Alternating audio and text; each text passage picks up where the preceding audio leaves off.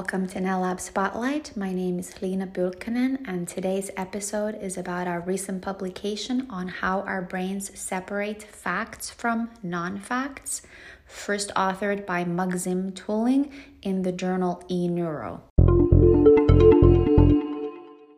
So, exactly one year ago, we entered this period of great uncertainty as the coronavirus pandemic started. And exactly at that time, I was also starting to feel sick. Um, I suspect that it might be COVID 19, but I really didn't know for sure because we didn't know that much about the symptoms of COVID 19 at the time. So I had these huge headaches. I was exhausted and my heart was beating really, really fast. And it was scary because I didn't know what was going on. Lots of uncertainty. But I wasn't coughing and I didn't have a sore throat, and those were really considered um, kind of core symptoms of COVID 19 at the time. And my doctor didn't have a test to give me, so I really didn't know for sure. Um, so when people would ask about my stage, I would at best say something like, I may have COVID 19. And then several months later, from an antibody test, I learned that I actually did have it. So then I would say I had COVID 19 back in March. So, in this episode, what we're actually going to talk about is how our brains respond to language that expresses a mere possibility, you know, conveying uncertainty like I may have COVID 19 versus a fact like I have COVID 19 which you can say if you've been able to get a test that shows that. Um, so, human languages have a lot of devices for marking a sentence as conveying a possibility as opposed to a fact. So, in English, we have the auxiliaries may, must, might, so forth, and also like adverbs like likely, possibly, maybe, and so on. And in formal semantics, these are all called modal expressions. And so in linguistics, we have lots of theories about how our minds represent modality.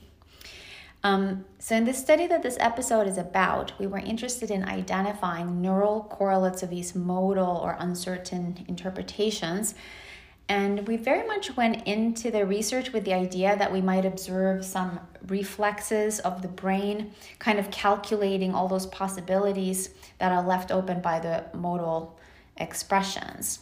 And so, as a control condition, we had expressions that just conveyed straightforward facts. But as often happens in research, the brain surprised us, and uh, the kind of robust result that we obtained was really clear and rapid activity increases in response to the factual statements. Um, so the facts drove the brain much more than the uncertain expressions.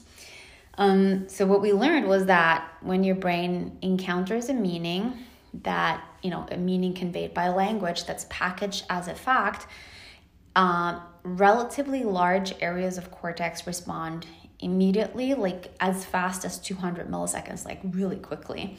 Uh, from the onset of the kind of critical word, which would be something like may, must, or uh, do in our case. Um, and so when we think about what that activity might reflect, uh, one possibility is that it could reflect some type of discourse updating. So when you encounter a fact, you inc- incorporate that fact into your understanding of the situation, whereas with a mere possibility, you you don't do that. And and one um, uh, sort of additional compelling aspect of the study was that we did a follow up experiment in which we actually embedded the facts of the first experiment inside non factual contexts. And so, what that did is that the the expressions that were formerly facts now actually also became non facts um, because of the broader non factual context. And that eliminated the previous fact effect. Uh, and that was important for us because it showed that the fact was not just linked to the specific lexical items like may or must, but it really had to do with the fact versus non fact contrast. So here we'll meet the first author of the study, Maxime Tulling, who's a PhD student in our linguistics department. She originally hails from the Netherlands, and she's co-advised by me and my colleague Ailís Cournane, who is uh, uh, our co-author in this uh, work and was really the modality expert of the study. Um, although I study meaning in various ways, I don't have any special expertise in the semantics of modality. So I actually learned a lot in the course of this study as well, or at least kind of got a refresher of the stuff that I had learned in graduate school uh, and just haven't kind of used in uh, later years. Um, so Maxime is a really fun person, and I think that comes through in this chat. We uh, really just talked at the end of our weekly meeting and it was kind of a pilot try for this podcast. Um, but we decided to post it here anyway. I think this study is really cool, and Maxime is a really, really creative and talented researcher, and also just a very fun and uh, an easygoing person. Um, okay, I, I hope you enjoy our chat. Hello. Hey, Maxime. Welcome back to my Zoom room. Hi. we finished our weekly meeting a little bit early, so let's spend a little bit of time now talking about your recent paper. Mm-hmm. Uh, you published this a couple of months ago in the journal eNeuro, and it's titled Neural Correlates of Modal Displacement and Discourse Updating Under certainty or uncertainty. There's a little parenthetical there. doesn't read very easily. Um, and so this is work we did together with Ailís Cournane, who's one of my colleagues here in the linguistics department, and also Ryan Law um, in NYU Abu Dhabi. And you're the first author, and I'm the last author, the sort of senior sponsoring author, as the convention is in our field. So we'll go into it in a minute, but let's make sure that people know a little bit about you. So you're a fifth year linguistic student. Yes, I am. yeah. And uh, so you're a dissertating student. Do you remember your dissertation title? It's actually kind of long. Um, uh, maintaining representations of discourse representations in children and adults. Was in there. Okay, I have it in front of me. So you passed your proposal defense, and so at that point, you have kind of a working title. Um, sorry, I did a horrible thing to you there. so, so Maxime's dissertation title is Building and Maintaining Discourse Representations of Factual and Non-Factual Information in Children and Adults. Yes. So okay, that was a crucial part, the factual and non-factual. factual and non-factual, and that's exactly what we're going to talk about today. But more broadly speaking, uh, in addition to the kind of adult work that this paper addresses, you're also working with children, right? So ultimately, uh, you'll uh, uh publish. Uh, yes, I also do acquisition work. Well. Yeah. Um, all right. So since this paper came out a couple months ago, people may be reading it so when I say people may be reading, it, what kind of situation might make me use that type of language? Uh, I would say uncertainty or allowance that you allow people to read it since it's open access and available. But yes, that would be kind of like you may read it now. Yeah, exactly. it's possible for you to read it. But yeah, so if I choose to say people may be reading it, um, maybe I have a little bit of evidence that someone's reading it, but I don't, but not a lot. I have some uncertainty about that. So, how is that different from if I had chosen to say people must be reading it? Yeah, so when you say something like must, you have just a higher level of certainty. So the evidence that you base your statement on uh, is stronger. Is stronger. Yeah, exactly. So you know i have maybe i saw somebody read it or there's just more more uh, evidence in favor of that situation um, and how does how is that different from if i had just said people are reading it so when people are reading it normally you only say that if you are certain so you have seen people read it uh, or maybe you are a person reading it uh, Yeah, you know it for a fact. We have a little bit. yeah, exactly. It's a fact. It's an assertion. Yes. Um, and so this is exactly the phenomena that this paper addressed, right?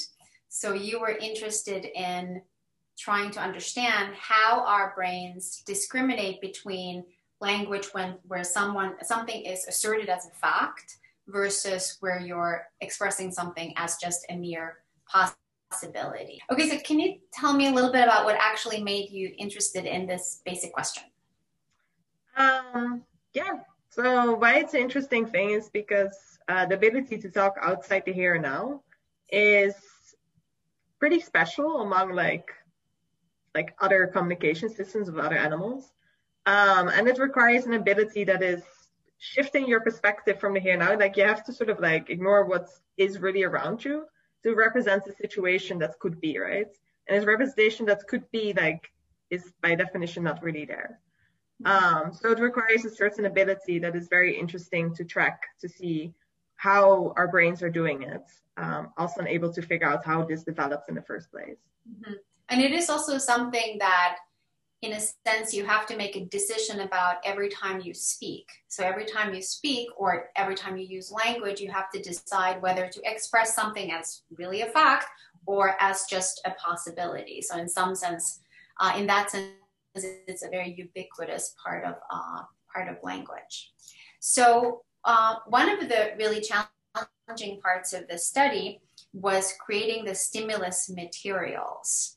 Um, and so here we used a technique called magnetoencephalography, MEG. That's what we use in most of our studies. And it has really, really good both spatial and temporal resolution. And so in the kind of most straightforward type of MEG experiment, there's kind of a a point in the expression, or in this case, a sentence, in which the uh, kind of critical contrast occurs. And so you created that for this study. So can you kind of give us uh, uh, an example of the stimuli and sort of walk through exactly at what point the um, the factual versus possibility uh, contrast pertained?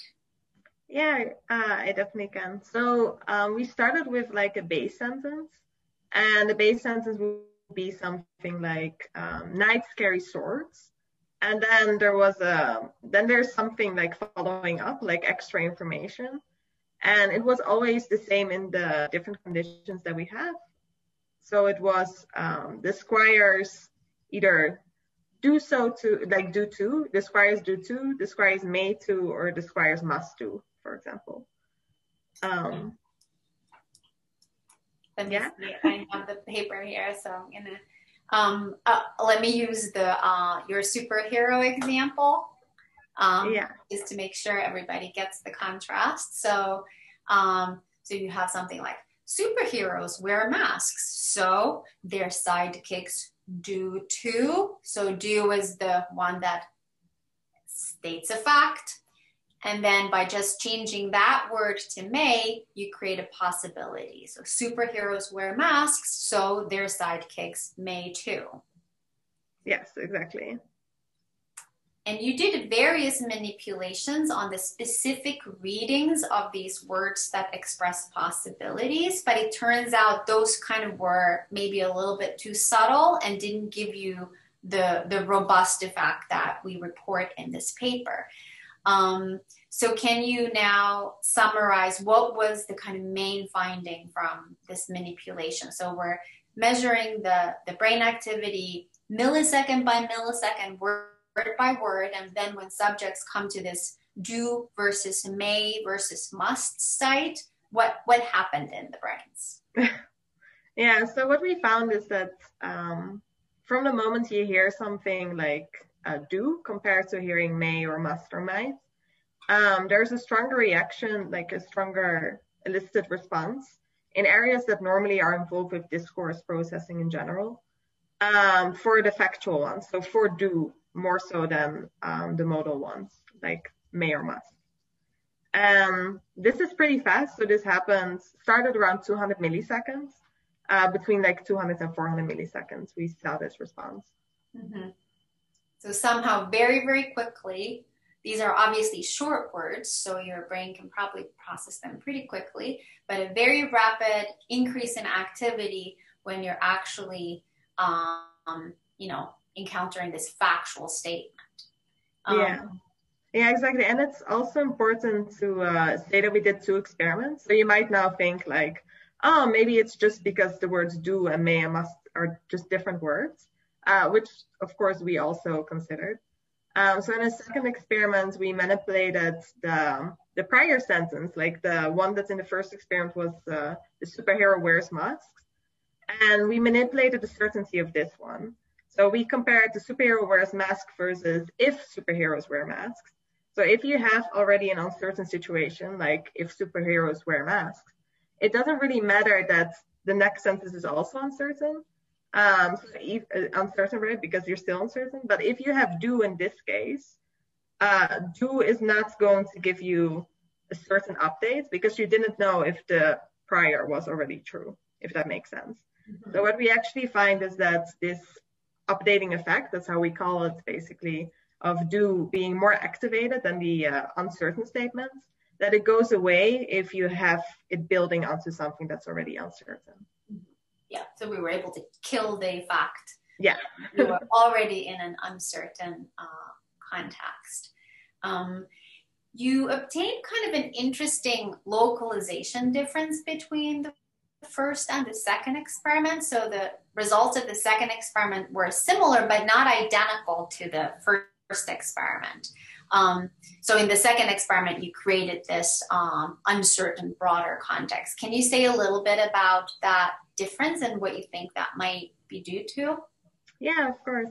Yeah, so in the first experiment, we made a conscious decision to add um, reference actually. So the sentence we, uh, the example sentence we just gave you is more of the second experiment in that there is, uh, there is one yeah, one statement that is like your knowledge. So if we say like, oh, this um, knight wears masks, like this something that you learn. But in the first experiment, we had someone else learn it. So it was like, oh, the king knows that the squire wears masks. Um, and we did this because it's good to have like um, an authority figure or like um, a knowledge, like someone who carries the knowledge for the meaning of the the may and the must, because we were disambiguating. Um, but for the second experiment, we got rid of it because we got longer sentences because we manipulated the first part with the if. So we think that it might actually have something to do with that. So in the first experiment, you saw that there was mostly responses in the right temporal um, areas, like lateral areas. And if you know anything about languages that normally actually we see activation in the left side, so that was a little bit surprising. Uh, well, okay. I, um, I think if you're really in the business, you know that there's plenty of stuff going on in the right side as well. But if you kind of think about the sort of textbook version, yeah, exactly, the brain, yeah. So every time there's uh, activity in the right hemisphere, we maybe like comment on it a little bit more. Yeah, exactly. Um, but anyways, like uh, the right temporal um, and lateral, like posterior areas, are also very much associated with theory of mind reasoning.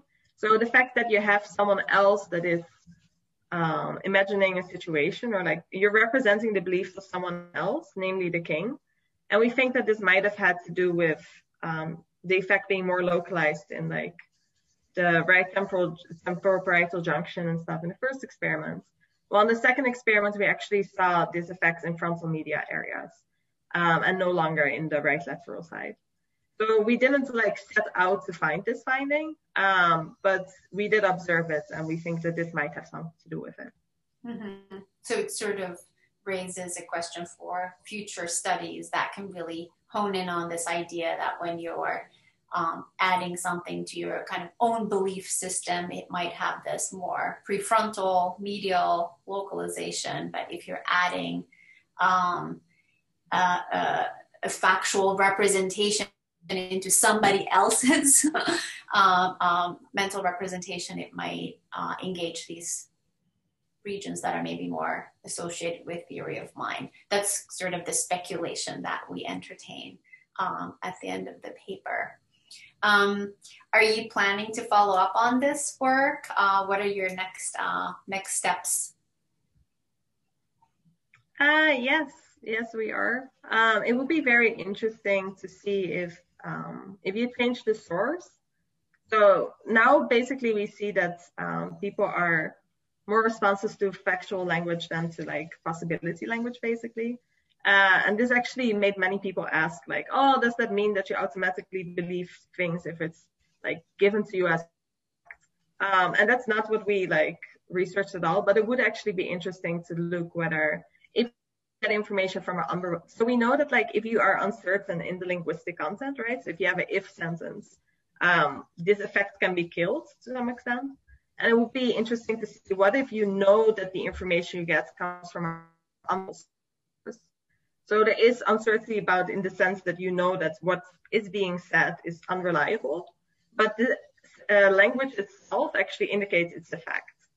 Um, and it will be very interesting to see if the if the processing of factual information is so automatic that we still still see a difference between fact and possibility there. Mm-hmm. And this is uh, what has made the current study very interesting in the uh, political climate of these days, where lots of uh, language is packaged as a fact, and so it makes you wonder uh, whether your top-down knowledge about the nature of the source actually affects your brain processing. So that's a very intriguing uh, future question. I agree. Um, all right. Well, thank you so much for doing this. Um, yeah, and, thank uh, you too. I'll see you in the hallway in just a minute. We're yeah. actually in the department sitting right next to each other in uh, separate offices, uh, but since we're in pandemic times, we're talking over Zoom uh, and audio quality wasn't the best. So hopefully uh, it was comprehensive. Yeah. All right. Okay. Bye. Bye.